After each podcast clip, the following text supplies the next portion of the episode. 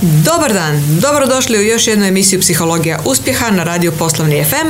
Ja sam Tanja Pureta, e, urednica emisije, a moja današnja gošća je Ivana Stojčević, country manager e, poduzeća Zentiva. Ivana, dobar dan.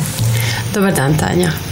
E, Ivana je iznimno zanimljiva gošća, e, ona već 12 godina radi kao country manager farmaceutskih kompanija, e, zamislite 12 godina na čelu farmaceutike, prvo kompanije Alvogen, a sad Zentive i evo odmah prvo pitanje, kakav je osjećaj biti na vodećoj funkciji u tako zahtjevnoj i prestižnoj industriji? Vodeća dva osjećaja kod mene su osjećaj zahvalnosti i osjećaj odgovornosti. Zahvalnost prema onima koji su na početku prepoznali e, moj potencijal, koji su mi dali priliku i koji su mi pokazali povjerenje i pokazuju kroz svo ovo vrijeme. Zahvalnost prema timu s kojim radim, prema svim našim klijentima i korisnicima naših lijekova. A drugi osjećaj je osjećaj odgovornosti. Osjećam, imam to duboko usađeno u sebi, osjećaj odgovornosti i prema timu i prema centrali, prema našim investitorima, prema klijentima, prema široj zajednici i prema obitelji. Tako da odgovornost i zahvalnost. Zahvalnost mi je i kao neko sidro koje me drži u balansu, tako da i uspjehe svoje i neuspjehe sagledam u pravoj perspektivi. E, pa evo sad kad pričate o toj zahvalnosti i odgovornosti, e, za ponekad ljudi kažu joj, na kako mogu biti zahvalan na teretu? Mnogima je ta odgovornost teret, a vi ste zahvalni na teretu koji ste dobili, pa kako to može biti? Pa ja sam konforna s tim da se nalazim izvan zone komfora. Bravo.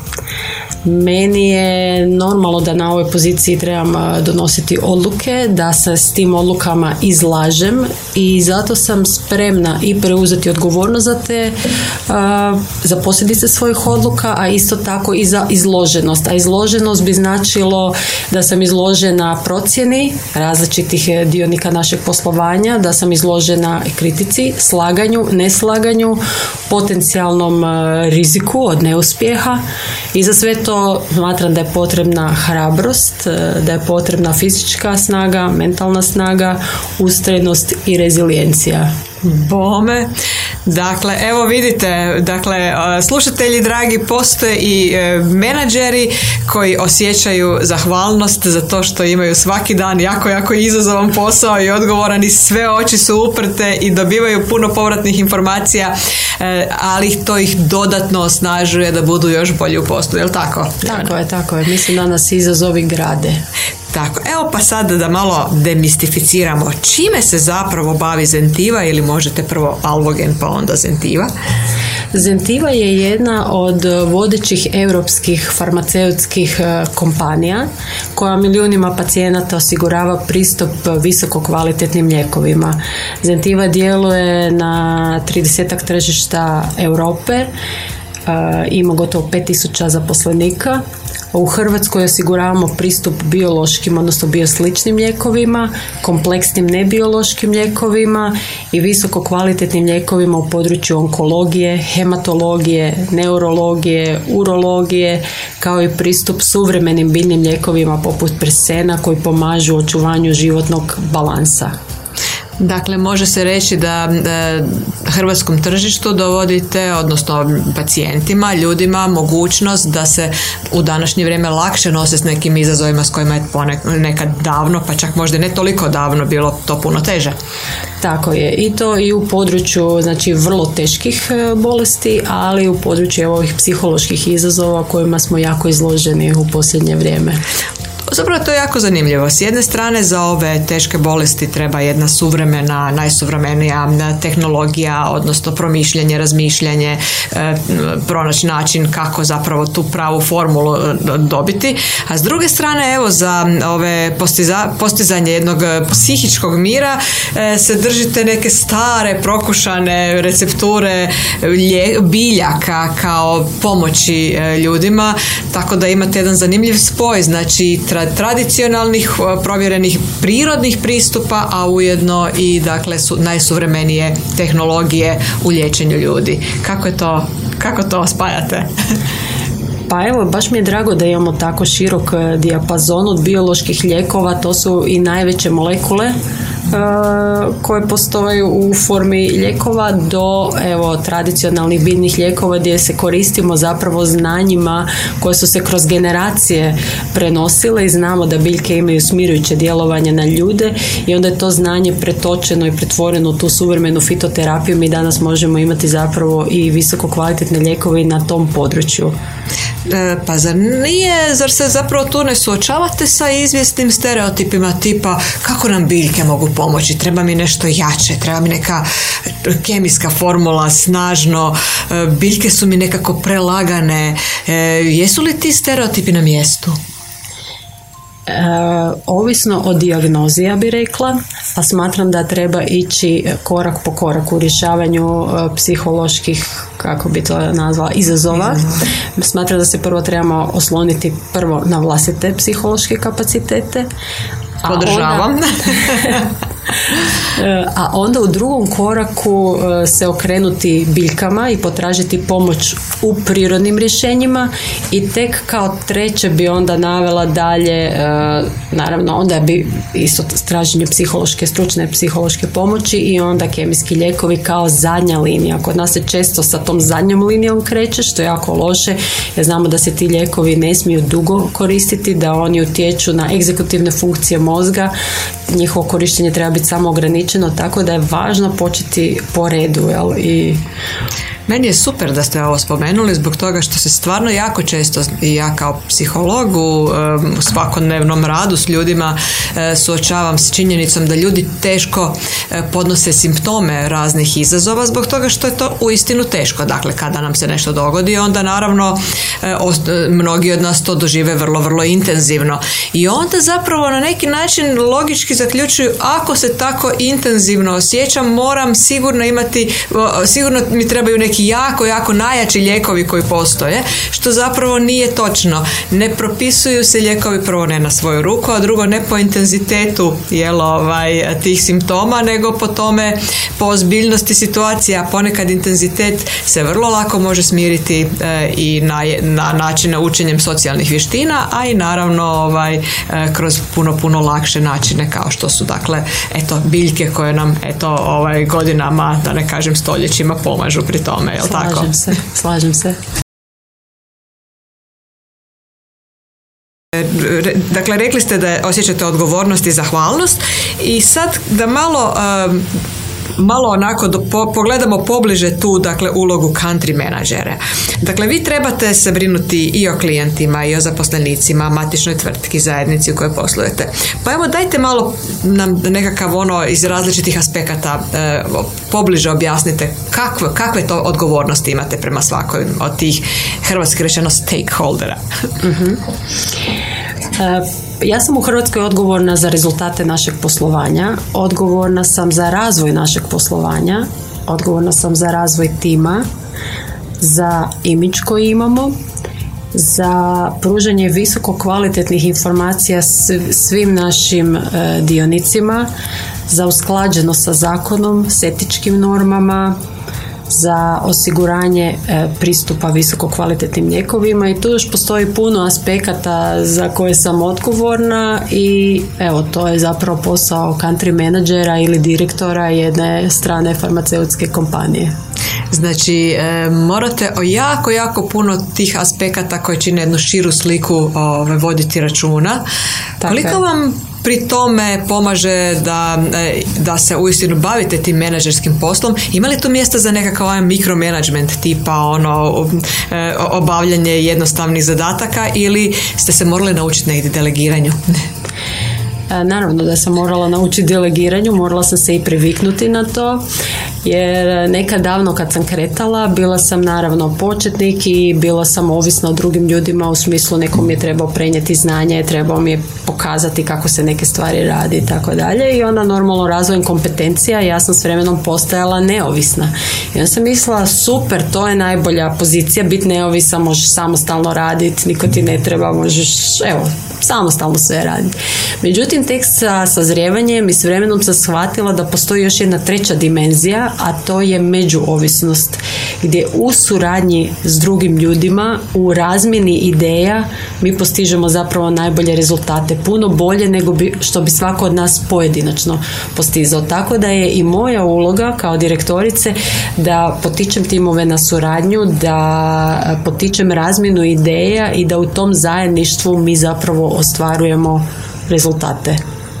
E, izvrsno i meni je drago da imate takav jedan pristup, tim više što naravno međuovisno znači da nije uvijek skroz po našem, da ponekad moramo saslušati drugu stranu, da trebamo ponekad ono pregrmiti tu našu želju da smo jako u pravu, da smo izloženi tim povratnim informacijama od drugih. Kako se vi nosite s time kada, evo recimo vam netko da nekakvu kritiku ili kada, kada, kada izloži nekakvu ideju koja, s kojom, koju morate prilagoditi u neku, neki svoj sklop u kojem nije ta ideja baš idealna?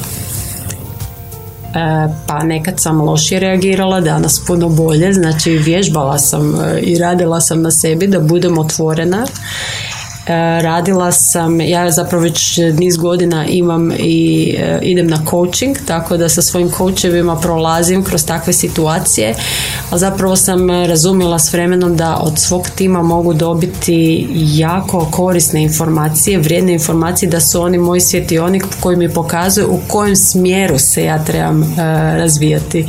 I evo, baš sam ponosna na jednu situaciju prošle godine je moja kočerica poslala upitnik mom timu i trebali su ocijeniti moje liderske sposobnosti i onda su imali mogućnost odgovarati pod imenom ili anonimno. I sad prva stvar koja me jako ugodno iznenadila je bila da je većina ljudi odgovorila sa svojim imenom, što znači da smo razvili tu kulturu i sigurnosti i povjerenja među sobom, a s druge strane e, vrlo jasno su mi dali do znanja šta kod mene cijene i šta očekuju da ja kod sebe mijenjam. Tako da da li je lako sebe mijenjati? Nije. Ali kad dobite tako jasnu informaciju onda znate da morate raditi male korake da zapravo dođe do te promjene. Tako ona se dešava kroz vrijeme, ali svakako je jako važno. Mislim da je otvoreno za feedback za lidera iznimno važno. Recite, da li vaši ljudi, e, mislim ovo je fantastično što pričate, to je ono ovaj, težnja svih nas organizacijskih e, psihologa da tako ovaj, potaknu menadžere da razviju tu klimu. E, koliko ste uspjeli ne samo da vi prihvatite tu povratnu informaciju, nego da ona postane poželjna u cijelom timu, da svi zapravo onda jedni drugima daju i primaju onako lagano te povratne informacije. Evo, i kako se ljudi osjećaju ako ste uspjeli, jel, su, jel, jel im to olakšava stvar ili još mu uvijek malo zaziru? Na početku sam ja bila prilično naivno jer sam mislila ako ja kažem pa recite mi da će mi ljudi reći a naravno da to nije tako, mi uvijek i procjenjujemo što se može desiti, da li može za nas biti nekakvih možda negativnih posljedica ako budemo otvoreni, ako stvarno kažemo. I onda kad sam shvatila da nećemo mi tako lako reći samo zato što nam je neko rekao moja vrata su otvorena, onda smo radili zapravo sustavno s našim timom, nekoliko godina radili smo na, toj, na tome da prvo naglašavamo važnost te otvorene kulture komunikacije, radili smo na voditeljima, pa i ja na sebi kako da prihvaćamo kad nam neko kaže nešto što nam se ne sviđa i s vremenom onda kako smo se baš smo se sistematski s tim bavili i s vremenom se ta promjena dogodila. Tako da sjećam se na početku kad sam iznijela tu ideju da ćemo se s tim baviti, onda su neka rekli ma ne, ne treba kao to ulagati ni, trud, pa neće ti ljudi reći, pa ne, nećeš vela misliti da zato što ti to puno ponavljaš da će zato neko reći. Ali ipak s vremenom smo mi razvili tu kulturu i taj osjećaj sigurnosti. Mislim da je jako važno za nas kao vođe da damo ljudima taj osjećaj sigurnosti da ako kažu da se ništa loše neće za njih desiti. I tako da e, ja se mogu zahvaliti svom timu jer mi pomažu da se ja razvijem i postanem najbolja vezija sebe, a kroz to se i oni razvijaju jer danas sutra neki od njih također postaju vođe i onda kad već imaju razvijen taj e, sistem otvorene komunikacije onda je i njima puno lakše voditi njihove timove jer to već onda jednostavno ta kultura već postoji u kompaniji, novi ljudi se samo u to trebaju uklopiti i evo, to je moje iskustvo da se to može napraviti, ali to treba biti jedan e, sistematski pristup. Vi slušate emisiju Psihologija uspjeha na radiju Poslovni FM. Ja sam Tanja Pureta, moja današnja gošća Ivana Stojčević, country manager e, tvrtke Zentiva. Ivana, e, Rekli ste da se već sada, kako ste se razvijali, e, sve lakše nosite sa vašim odgovornostima. Ali evo, što vam je najlakše, a što vam je najteže danas? Ja ne gledam nikad na svoj posao što mi je lako ili što mi je teško. Naravno da ima neke stvari koje mi idu više od ruke, neke manje, ali ja sebe uvijek uspijem uvjeriti da ono što mi je i najmanje zanimljivo ili i najteže da mi je isto tak nađem nešto što će mi zapravo biti. Tako da ne bi sad mogli nijedan poslovni proces baš izvojiti, nego nastojim se motivirati bez obzira. Evo mogu ispričati, na primjer, za vrijeme fakulteta eh, jednu anegdotu kad smo učili anatomiju, onda svaki tjedan moraš puno učiti, puno, puno, puno i sad normalno kako će se sad motivirati da toliko učiš. Onda smo si mi, nekoliko nas kolegica, mi smo si zamislili da nam je jedan asistent na, anatomiji jako bio simpatičan i zgodan i da mi njega trebamo svojim znanjem impresionirati. I evo, tak smo se mi motivirali da sate i sate provedemo u kosturnici za knjigu učeći. Tako sličan taj neki princip sam ja poslije i u poslu jednostavno se nikad ne kažem ovo je dosadno, jer onda ne znam, ne znam onda kako bi se motivirala. Dakle, u svemu nastojite naći, naći nešto što je zanimljivo da bi onda mašta tu puno pomaže, jel? Mašta pomaže i, i na kraju kad se tako postavite onda ćete i naći nešto što će vam biti korisno i na kraju kad pogledate s neke točke u prošlost možete spojiti sve te točkice i sklopiti sliku. Tako da sva ta znanja, neka čak ono koja vam se čini možda šta će mi to, sve to na kraju treba. apsolutno, apsolutno. I ta jedna samo motivacija da onda ih, e, da ih i e, steknete bez obzira što možda na početku izgledaju teško ili to. Sjajno ste ovaj, naveli upravo tu sposobnost e, zamišljanja, svega što može čovjeka potaknuti da, da usvoji nekakva znanja, tako da evo, topla preporuka svima, zamislite si zgodnog asistenta. pa da, to ili evo, mi smo nedavno prolazili kroz uh, akviziciju. Mhm. Mi smo u Hrvatskoj startali prije 11 godina kao Alvogen to je Alvogen je bila globalna startup kompanija i lokalno jednako tako u Hrvatskoj. Gradili smo naš, naše poslovanje i naš portfelj iz nule.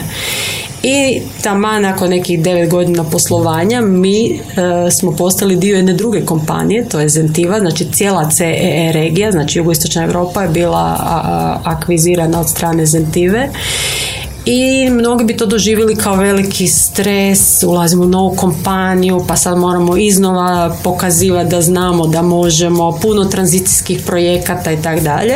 Ja sam rekla super, nisam još bila u tranziciji, ovo je dobra prilika da, da naučimo i da steknemo iskustvo i premda je to vrlo naporno, tu znači je puno projekata, puno stvari se paralelno odvija, stvarno je naporno, ali je to i izvrsna prilika da se prođe kroz jedno novo iskustvo i da se nauči. Tako da ja sebi uvijek nastojim e, pozitivni aspekt neke situacije osvijetliti i ja se na to fokusiram.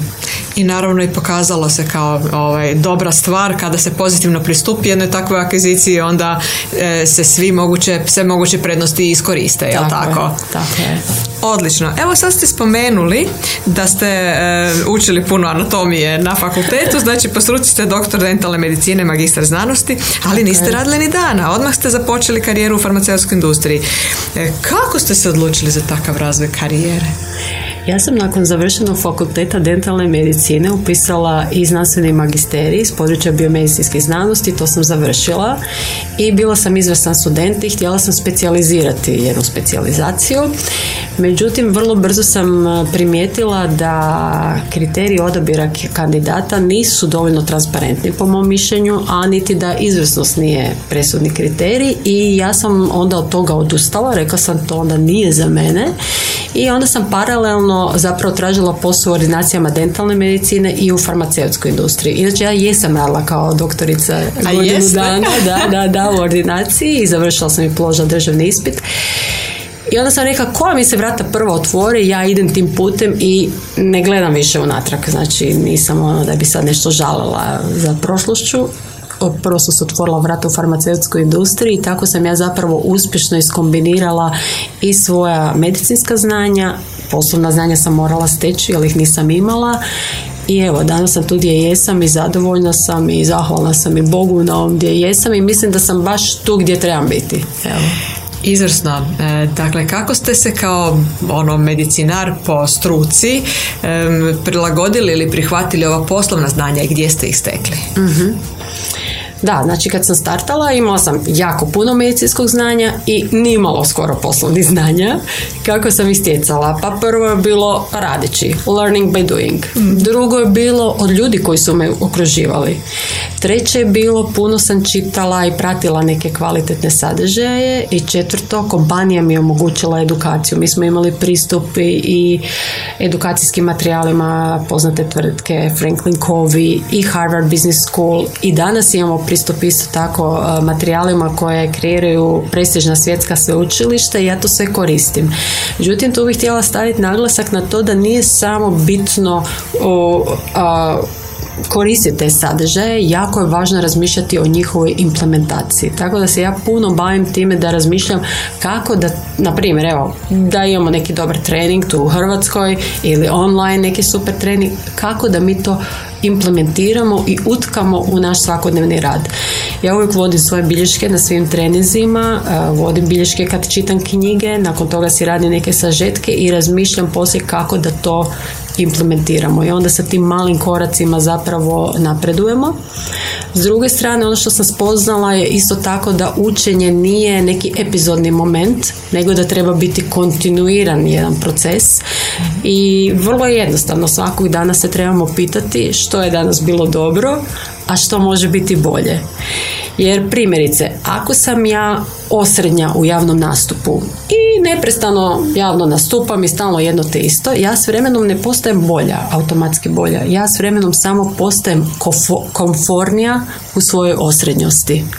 A ako želim napredak, ako želim doći na neku drugu razinu, ja se moram pitati što može biti bolje. I onda kad spoznam što može biti bolje, onda treba raditi i te korake prema izvrsnosti. Samo se tako može doći na neku drugu razinu u smislu dizanja kompetencija. I treća neka stvar bi bila, um, spoznala sam i da je danas poslovanje multidimenzionalno i da ne možemo biti dobri u jednoj ili dvije stvari. Mi ne možemo igrati na jednu ili dvije karte gdje smo jaki, možda čak i jako prirodno imamo talent za nešto, nego trebamo zapravo sve fasete svog poslovnog identiteta izbrusiti. I primjerice, e, možda je nekada e, za financijskog stručnjaka bilo dovoljno da zna e, sastaviti financijski izvještaj, da zna računovodstvene standarde i eventualno neki poslovni softver treba znati koristiti. Danas financijski stručnjak mora znati obraditi ogromnu količinu podataka. Iz tih podataka izvući ono što je najvažnije, znači dati pravu interpretaciju. Mora to znati uvjerljivo i zanimljivo prezentirati, prenijeti svoje poruke.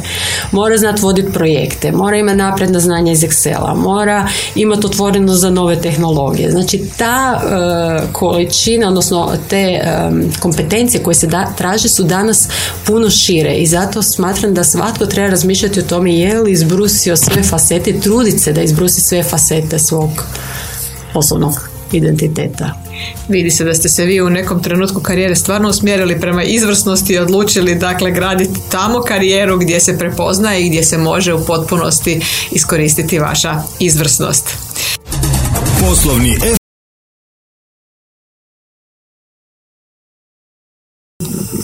niste do sad, niste i prije nego što ste bili country manager, radili ste na nekim drugim e, funkcijama. Koliko je svaka od tih funkcija pridonjela današnjem uspjehu? Sve su pridonjele. I sve, ste sve radili? sve su utkane ono što ja danas jesam.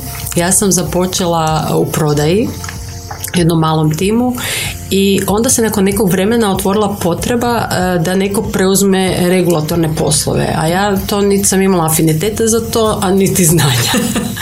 Međutim, ono kako zapravo tu i nije bilo puno drugih opcija, niko se nije toga htio primiti, onda sam se ipak ja primila i tako sklona sam, dosta sam sklona prihvaćati tak neke izazove koji se stavljaju preda, me čak i kad nemamo ono znanja za to. Mhm. I danas kada pogledam šta mi je, na primjer, ta pozicija koju se ja uopće nisam ni razmišljala, uopće nije bilo u mom planu, donijela, ona meni jako puno donijela. Ja sam naučila puno o regulativi, to mi se poslije u vođenju nekih projekata pokazalo jako važnim. A drugo, i puno drugih e, znanja poslovnih sa stekla, kao na primjer jasno e, komuniciranje, koncizno komuniciranje, strukturirano, kako strukturirati dokumentaciju tako da sve te neke stvari koje su važne zapravo i u drugim segmentima posla. Tako da kad iz današnje e, perspektive pogledam sve pozicije na kojima sam radila, a i sve stvari koje sam se ovako i privatno bavila, sve se to nekako protkalo zajedno i sve to dio neke slike i onoga zapravo što danas što možete danas, da, s obzirom da morate sagledavati I sve je to važno, da. Apsolutno i to se i vidi, da, i vidi se i automatski ste onda i kompetentni i onda na ovu odgovornost prihvaćate, odgovornost onda prihvaćate sa zahvalnošću jer e, znate da možete, a ono što ne znate, znate da brzo učite, jel? Da, da, da, tako da kad sam ja, na primjer, ja sam prvi puta dobila uh, ulogu, vodeću ulogu u kompaniji jednoj uh, e, 2006. godine, ja tada sam bila uh, neiskusna, s nedovoljno znanja, mislim ono, Međutim, zašto, se, ja, zašto sam ja to prihvatila? Ja sam sama sebi rekla, ja ću dati najbolje od sebe i ako dam najbolje od sebe, ja onda mogu biti mirna, a spremna sam bila učiti. I onda to, te dvije stvari kad se iskombiniraju, znači da ste spremni učiti i da dajete najbolje od sebe, obično na kraju dobro ispadne. Tako da nikad se nisam bojala, nisam čekala sad neki trenutak kad će doći neki pravi trenutak da ja sad budem sposobna. I uvijek zapravo kod tih promjena pozicija uvijek sam prihvaćala nešto što je zapravo malo kao bilo iznad onog što to sam znala u tom trenutku, ali uvijek sa tom odgovornošću, znači da ne kažem samo, a divno, evo dobijem neke super beneficije, neku poziciju i tako dalje, ne, nego uvijek sa tim osjećajem visoke odgovornosti i na kraju je uvijek i dobro ispalo. Da, da, da. Dakle, ove, razina gdje možda niste bili potpuno kompetentni, ali ste se uhvatili u koštac dostizanja te potpune kompetencije, što očito stalno radite. Kako tako je, tako je, da. I snalazila sam se tu, mislim, evo, stvarno kad se sjetim, kad sam otišla na prvu obranu budžeta, na primjer, budžeti se radi kod nas u kompaniji na petogodišnjoj razini, vrlo detaljni, ja kad sam išla na prvu obranu budžeta, vjerujte mi, toliko sam malo znala iz današnje perspektive, uopće ne znam kako sam ja taj sastanak preživjela, ali preživjela sam ga. Ja sam nakon tog sastanka sebi rekla dobro, znači više nikad ne smiješ ovako doći s ovom razinom znanja na taj sastanak. I onda sam radila sve da na svakom sljedećem ja budem bolja verzija one Ivane od prije godinu dana, jer to su na primjer konkretno sastanci koji se odvijaju, odnosno projekti koji se odvijaju jedan puta godišnje. Tako da ja bi evo to i preporučila i drugima, e, možda koji se nalaze u sličnoj poziciji, da se ne boje, da prihvaćaju stvari, ali na način da i rade vrlo ozbiljno na sebi. Tako da nisam si dozvolila da sljedeće godine dođem sa istom razinom znanja. Ja ne vjerujem ni da bi opstala svaka čast, bravo, sigurno, sigurno. U krajnjoj liniji pred sobom, ovaj, e, ako želite dati maksimum, onda sigurno ne možete doći sa istom razinom znanja i onda pred sobom imate jedan bolji osjećaj. Jel? Da. E, evo ovako, e, kao predstavnik farmaceutske industrije koji svakodnevno promišlja o bolesti i zdravlju, jedna važna tema, što biste iz svog bogatog iskustva poručili ljudima kako da očuvaju svoje zdravlje? Hvala na ovom pitanju. jako važno pitanje. E, mi smo deset godina prisutni u području onkologije i onda bi svakako istakla e, rano otkrivanje raka, odnosno odazivanje na preventivne e, preglede. Evo, mi u Hrvatskoj imamo jako visoku stopu smrtnosti od malignih bolesti, iako imamo izvrsne liječnike, imamo izvrsne lijekove razlozi toga, na primjer svaki dan 40 ljudi umire, znači danas je 40, otprilike 40 ljudi umrlo od e, raka i jedan od razloga je i taj što se slabo odazivamo na preventivne preglede. I mogu vam dati svoj primjer. Prije nekoliko godina sam bila na pregledu madeža. Dermatologica odlučila da jedan madež se mora odstraniti. Taj madež se odstranio, napravljena je patohistološka analiza koja je pokazala da su te stanice bile displastične. To znači da je to početna faza jel? i da sam ja došla malo kasnije, ja bi se susrela sa dijagnozom melanoma. Znači to što sam išla na preventivni pregled me stavilo u puno bolju poziciju nego da je to dalje napredovalo. Evo to sad, to sam dala jedan mali osobni primjer, ali takvih primjera ima puno i doista mislim da za one maligne bolesti za koje možemo preventivno djelovati, da doista trebamo onda učiniti te preventivne preglede. Drugo bi rekla kao stomatolog, moram reći preventivni stomatološki pregledi, svi znamo da zubno tkivo se ne može obnavljati, prema tome ako se propadanje zaustavi u početnoj fazi, puno je lakše nego poslije raditi složene rekonstrukcije koje i puno koštaju.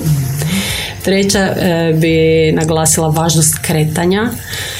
To može biti, to je svakome dostupno, ne treba nikakva posebna oprema. Evo ja već deset godina idem u svoj ured na četvrti kat jedne poslovne zgrade, uvijek pješke, nekad i više puta dnevno. Imam i kad god stignem, a nastojim da to bude više puta tjedno, se na kraju dana i prošećem, 15 minuta, 20 minuta, pola sata, ovisno, a vikendom onda obavezno malo više kretanja, po mogućnosti u prirodi. Stvarno priroda nas balansira i smiruje, tako da bi to isto preporučila svima koji su stresu, to je doista svima dostupno, znači nije ni komplicirano, a ni skupo. Onda bi naglasila važnost e, umjerene i uravnotežene prehrane, jer je pretilost veliki problem i rizik za brojne bolesti. Evo vidjeli smo sada i kod covid kako je pretilost veliki rizik. Onda prestanak pušenja, korištenja alkohola, opioida i tako, zato što su to sve substance koje toksično utječu na naš mozak, znači utječu na najviše funkcije našeg mozga po kojima smo mi ljudi, znači na sposobnost mišljenja, promišljanja, kreativnosti i tako dalje. Tako da je stvarno bilo šteta koristiti takve substance koje nam uništavaju mozak. E, onda bi naglasila važnost psihološke rezilijencije, to je više vaše područje Tanja, ali doista je jako važno i u poslu, a i u privatnom životu sposobnost upravljanja emocijama, rješavanja konflikata, kvalitetne komunikacije, i na kraju građenje e, kvalitetnih odnosa obiteljskih, prijateljskih i poslovnih. Mislim da nas odnosi balansiraju i ako su kvalitetni onda bez obzira šta nam se desi na nekom drugom segmentu života mi ćemo se moći izbalansirati. O, Ivana, ostavili ste me bez teksta. Hvala lijepa. Osim fantastičnih savjeta vezanih za eh, upravljanje karijerom, za upravljanje sobom, za vlastiti razvoj, za vođenje tima, za razmišljanje iz pozicije country menadžera, dobili smo i super savjete vezane za eh, očuvanje zdravlja. Naravno da mnogi mogu reći da je to nešto što često čujemo, međutim kad nam osoba koja se svaki dan razmišlja o zdravlju tako nešto kaže, onda je važno važno to ponovo razmotriti jer e, sve što radimo za sebe višestruko nam se vraća tako da nikako ne bi trebali odustati od sebe. Sebe trebamo staviti na prvo mjesto u smislu naravno zajedno i, ne više nego druge ali ne ni manje nego druge nego onda stvarno paziti na sebe na svaki mogući način. Ivana vjerujem da će naši slušatelji e, stvarno e, puno puno toga preuzeti i prihvatiti i početi se malo više znači ono svjesno brinuti i gledati na sebi na vlastiti razvoj. Zahvaljujem na prekrasnim, e, e, inspirativnim e, savjetima i jako iskrenim razmišljenjima, razmatranjima kad ste vi u pitanju i vaša pozicija. Želim vam puno sreće u poslu i vidimo se nekom drugom prilikom i čujemo i doviđenja. Hvala Tanja na pozivu i pozdrav svim slušateljima.